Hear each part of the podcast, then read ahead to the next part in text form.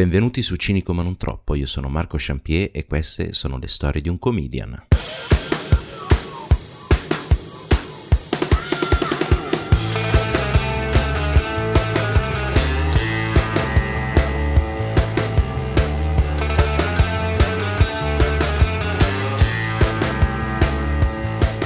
Cari cinici e care ciniche, oggi vi volevo parlare non è proprio una recensione, però del film La Belva presente su Netflix da un paio di settimane.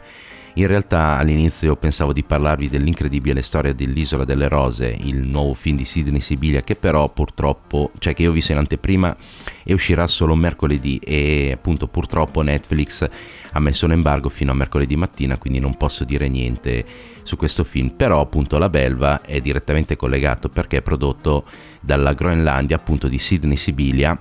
e Matteo Rovere. In pratica la Groenlandia è questa casa di produzione che ha prodotto appunto i sequel di Smetto quando voglio, che sarebbero Ad Honorem e Masterclass, o Masterclass e Ad Honorem, vabbè comunque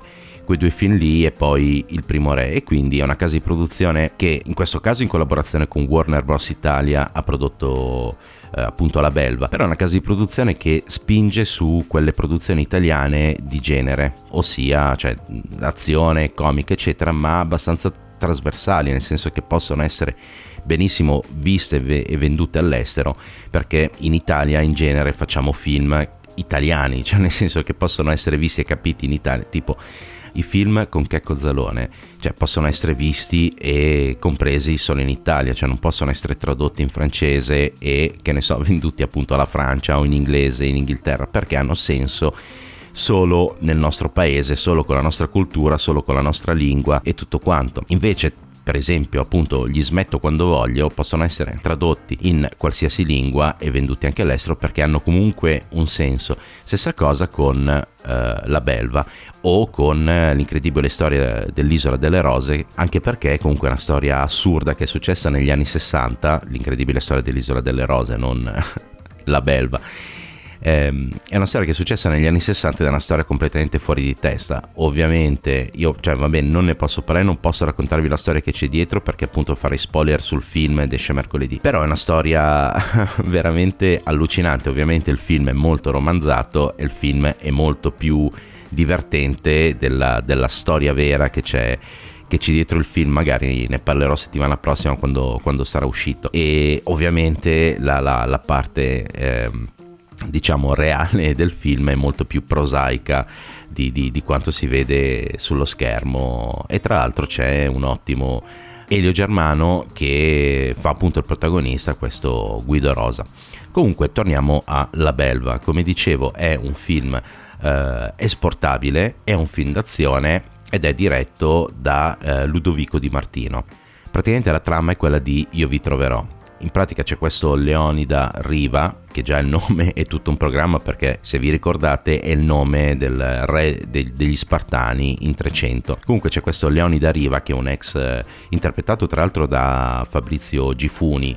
in un ruolo eh, fuori dai, dai, suoi canoni che in genere fa robe drammatiche dove, dove, piange, anche qui c'è una scena dove piange. Vabbè comunque c'è questo eh, Leonida Riva che è un ex militare che ha combattuto le peggio guerre del, dell'era moderna praticamente gli rapiscono la figlia, a lui gli sale il Liam Neeson e se la va a riprendere ovviamente massacrando chiunque gli si pari davanti. Poi vabbè c'è anche il commissario di polizia Basilio Simonetti che già dal nome non è che proprio ti ispiri una fiducia cieca che dici sì quest'uomo riuscirà a trovare mia figlia anche vabbè da, dalla faccia non è che sia proprio, non è che sembri proprio un, un fulmine di guerra, fa il suo mestiere e vabbè, cioè nel senso tra l'altro vabbè, nel film si vede che lo fa bene. Comunque la storia appunto togliendo tutto il superfluo, la storia è quella lì, cioè gli rapiscono la figlia a, Leodin, a Leonida, lui è un militare della Madonna e se la va a riprendere massacra tutti poi cioè, ci hanno voluto mettere dentro le cose tipo che lui ha il disturbo post traumatico, è stressato per la guerra, ha, vis- ha visto e subito cose che voi umani non potete immaginare,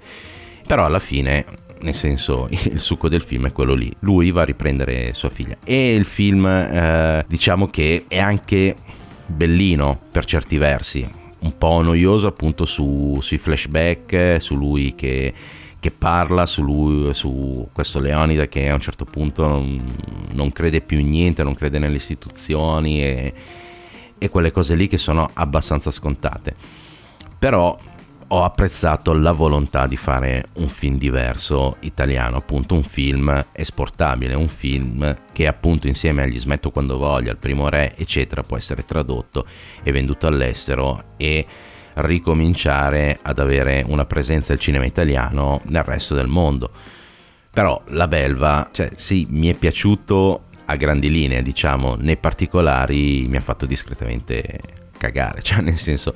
si nota una certa inesperienza in questo genere di film e, e ci sta. Comunque una, si, si, nota una certa ingenuità nelle, nelle scene, per esempio c'è tutta una scena dove eh, Leonida scende le scale, scende del, una scalinata e praticamente dovrebbe menare tutti quelli che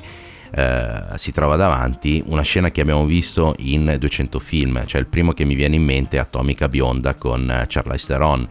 solo che lì era fatto m- molto meglio, nel senso che lì era tutto un piano sequenza unico, anche qua è un piano sequenza unico, però eh, in Atomica Bionda c'erano dei trucchetti, nel senso che c'erano dei tagli invisibili che univano le scene, infatti cioè, Charlize Theron è quella che mena, ma non è quella che poi vola dalle scale. E nella belva c'è una scena simile in cui appunto Leonida scende le scale, gli si parano davanti questi scagnozzi del boss finale e lui li mena, li fa volare dalle scale e ho apprezzato lo sforzo, un po' meno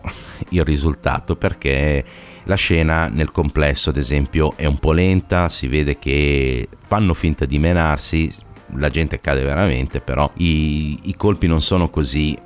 diciamo eh, potenti da giustificare determinate cose. E comunque Fabrizio Gifuni che appunto dicevo è un attore drammatico non è un attore action e insomma non è tanto credibile quando, quando mena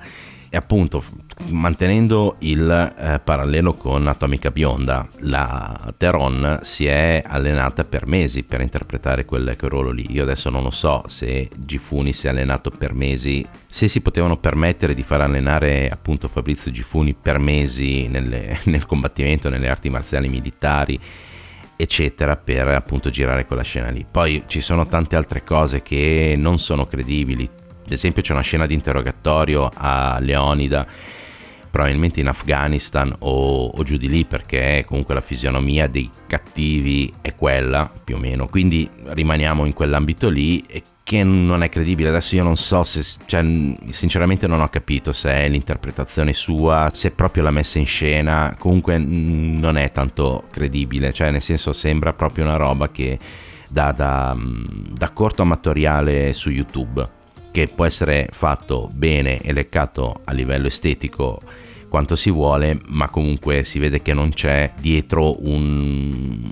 non lo so, cioè il cinema americano ci ha abituati molto meglio. Questo qua non è tanto credibile anche perché poi succede una sparatoria dove eh, tutti, quel, tutti i militari che vanno a salvare Gifuni vengono falcidiati e tu dici ma se sono arrivati lì, cioè sono arrivati lì non hanno incontrato nessuno, quando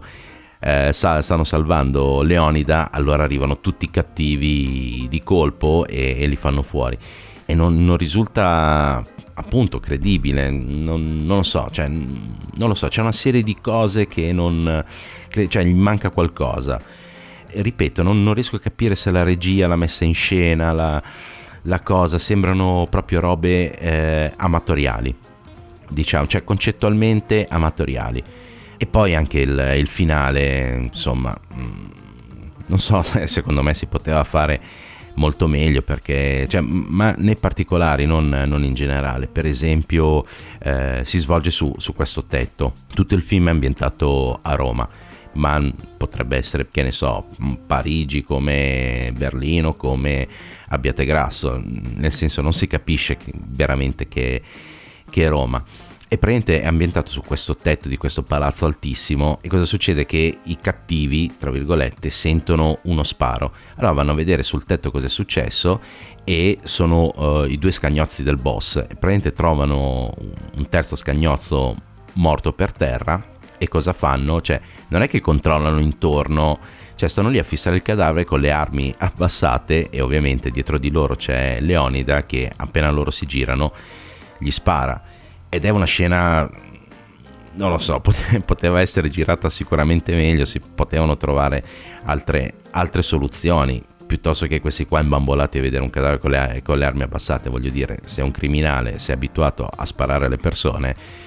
insomma, cioè comportati come tale, non come mi comporterei io se, se dovessi vedere un cadavere che rimango lì così uh, e poi svengo. E insomma, così o appunto il combattimento con questo col cattivo proprio quello che ha dato mandato di rapire la figlia a questo Leonida, uh, sì, di, di, rapire la figlia a, a Leonida, che appunto c'è il combattimento, ovviamente il climax tipico del, del, del film d'azione in cui il protagonista combatte contro super cattivo supremo e ci deve essere lo scontro diretto. Praticamente si, si menano un po' e poi il cattivo uh, lo, lo, lo spinge contro la balaustra di questo, ripeto, palazzo altissimo e invece che spingerlo oltre il parapetto lo strozza, cioè prova a strozzarlo. E Leonido ovviamente all'inizio sembra un attimo soccombere, poi gli dà una testata e lo e ribalta il cattivo oltre il parapetto facendolo precipitare nel vuoto. E queste cose qua sono boh, veramente veramente ingenue. Cioè tutta la messa in scena ecco forse la parola giusta è quella tutta la messa in scena è ingenua. E forse conta tanto anche l'inesperienza di, del regista che è Ludovico Di Martino che mm, non lo so esattamente cosa abbia fatto prima, non sono andato a informarmi, però appunto probabilmente cioè, voleva fare un film di genere, un action e conosce tanta teoria, ma nella pratica magari non è proprio espertissimo. Però magari si farà anche perché comunque ci sono delle buone soluzioni, cioè nel senso l'occhio ce l'ha perché, ripeto, esteticamente il film è molto bello. Sembra appunto un film eh, no, non italiano e secondo me per questo genere di film è molto importante. Poi vabbè, per il resto cosa si può dire? Si può dire che i flashback eh, sono molto noiosi. Sono molto noiosi, sono molto scontati, tutta la trama è molto scontata e tra l'altro ci si sono messi tipo in tre a scriverlo, in quattro a scriverlo, c'è la sceneggiatura di Claudia De Angelis, Ludovico Di Martino, Andrea Paris e Nicola Ravera. Cioè si, ci, si sono messi in quattro praticamente per scrivere un film identico a Io vi troverò con, con Liam Neeson. Ora, non lo so, potevano secondo me pensare a qualcos'altro, anche perché, ripeto, le scene di flashback in cui lui rivive i traumi, lui si, ri, si ribella all'ordine costituito, alle istituzioni, eccetera, questo appunto Leonida, eh, sto parlando, sono abbastanza banali e scontate perché ad esempio c'è un altro film su, su, Netflix eh, di questo genere, cioè nel senso la trama non è proprio quella lì, che è Tyler eh, Rake con uh, Chris Ainsworth, quello che fa Thor negli Avengers, che mi è piaciuto molto di più, cioè è, più o meno la stessa cosa, lui deve salvare un, un ragazzino uh, in una zona tra virgolette di guerra appunto sempre lì tra Afghanistan e quei paesi e quei paesi lì e, e boh non lo so è, è molto più appassionante, fatto molto meglio, c'è molta più ironia. Ecco, forse nella Belva manca un po' di ironia. Forse è un po' troppo serio, forse boh, probabilmente perché è un film italiano, quindi eh, vedere certe cose che vedi nei film americani, insomma, cioè, non, boh, non, non, ti convin- cioè, non mi convincono, non, non, hanno lo stesso peso, non hanno la stessa forza narrativa, non hanno la stessa forza neanche visiva perché, perché Basilio Simonetti che fa il duro, insomma, cioè ti chiami Basilio Simonetti, non so, dire dobbiamo prendere quel fottuto bastardo, cioè non sei tantissimo credibile, quindi ci vorrebbe un qualcosa di un, un po' più, eh, diciamo, localizzato non lo so, però appunto questo qui un po' forse sembra contraddire il discorso che ho fatto all'inizio dei film vendibili all'estero.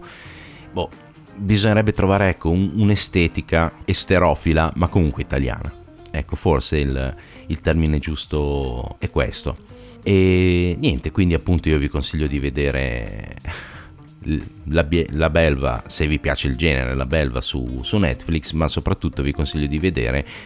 Tyler Rake o Atomica Bionda che sono sempre su quel genere lì e sono fatti molto meglio.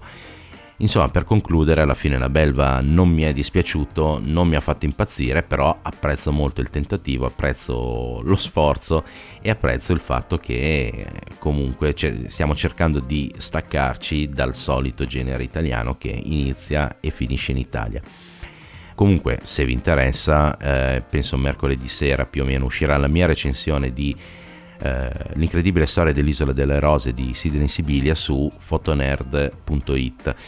Eh, io per oggi vi saluto, giovedì ci sarà una nuova intervista cinica, come al solito sotto trovate tutti i link per seguirmi sui social, eh, per ascoltare il podcast su tutte le piattaforme che volete. Io per il momento vi saluto, vi ringrazio di avermi ascoltato e sigla.